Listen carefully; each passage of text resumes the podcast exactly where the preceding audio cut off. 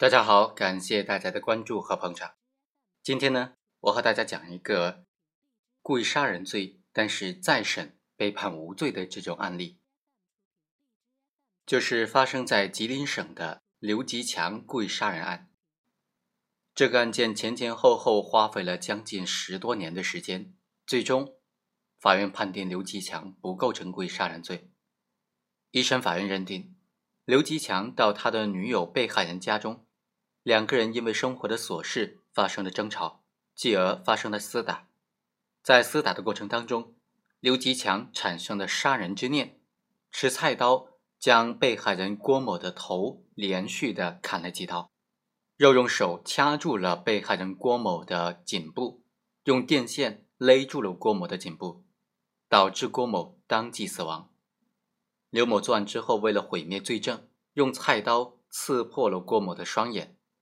拿走了郭某的 BP 机以及通讯本，并且用水清洗了现场之后逃离。一审法院就作出认定：刘吉强目无国法，非法剥夺他人生命，已经构成故意杀人罪。鉴于本案是朋友之间矛盾激化而引起的，社会危害性较小，所以判处死缓。刘吉强上诉说，他供认的犯罪事实是公安机关刑讯逼供所导致的，他否认作案的事实。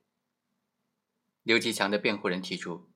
认定刘吉强故意杀人没有直接的证据，该案事实不清，证据不足，适用法律错误，应当宣告刘某无罪。二审就维持了原判，刘吉强继续提出申诉，后来申诉成功，吉林省高院决定再审。再审过程当中，刘吉强及他的辩护人都提出。刘吉强在船营公安分局刑警大队所做的这种有罪供述，是侦查人员采取刑讯逼供、肉供等等非法的手段取得的，应当作为非法证据予以排除。本案证据不足，除了非法取得的被告人的有罪供述之外，没有任何的直接证据能够证明刘吉强实施的杀害被害人的事实，间接证据也无法相互印证。形成证明体系，证明指控的事实。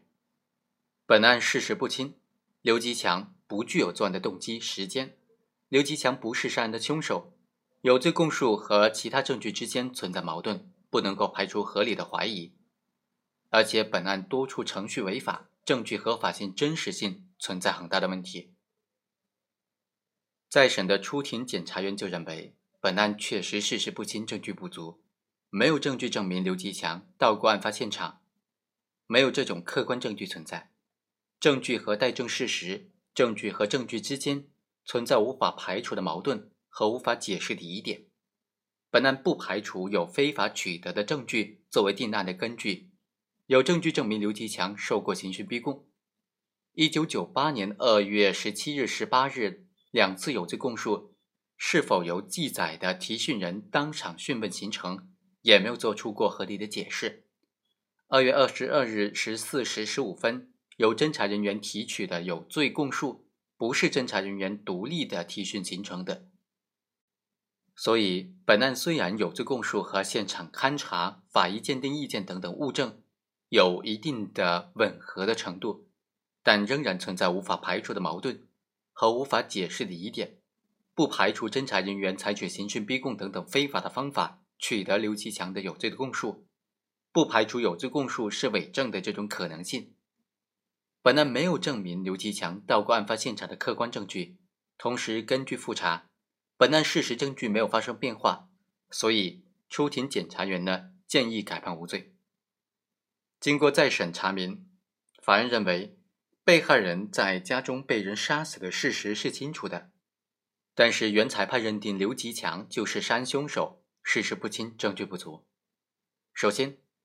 原裁判据以认定事实的主要证据，也就是刘吉强的有罪供述，不能够作为定案的依据。本案原裁判认定刘吉强构成故意杀人罪，主要依据的就是刘吉强本人的有罪供述和现场勘查笔录、法医鉴定文书等等，这些证据反映的情况基本上符合，所以呢，原审法院就据此定案。但是刘吉祥仅仅在侦查阶段的前一周有过五次的有罪供述，自从被决定逮捕到看守所之后啊，直到一审、二审开庭期间，一直都是否认杀人的，而且他的有罪供述存在很大的问题，难以排除刑讯逼供的怀疑。首先，一九九八年二月二十二日十四时十分到十六时十五分，侦查机关和吉林市船营区人民检察院在同一时间、同一地点对刘吉强进行讯问，形成了两份内容相似的有罪供述。第二，数名和刘吉强同监被关押的人员以及监管的民警都证实，刘吉强入监的时候身体是有伤的，所以。原裁判据以定罪的这种主要证据，也就是刘吉强的有罪供述是存疑的，不能够作为定案的依据。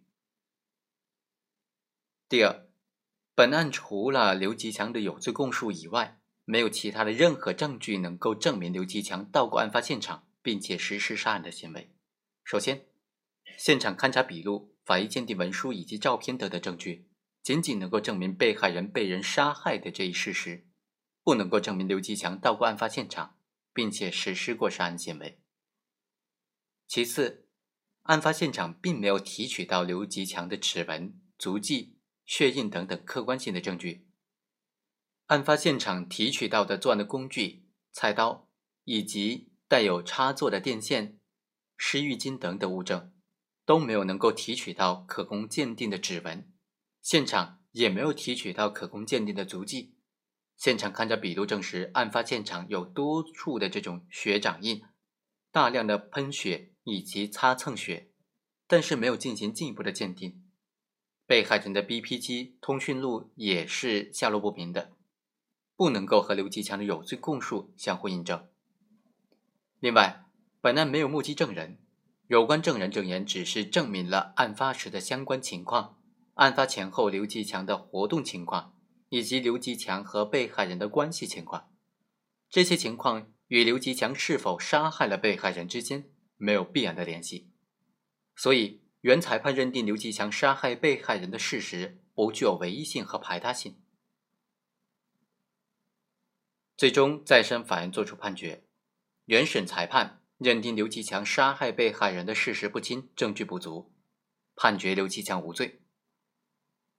这是近年来被发现的冤案之一。其实本案也不能称为严格意义上的冤案，因为判决刘吉强无罪，并不是因为认定他没有实施杀人的行为，而只是说认定他构成故意杀人罪，在事实上是不轻的，在证据上是不足的。所以本案最终是没有破案的。本案究竟谁是凶手还不知道，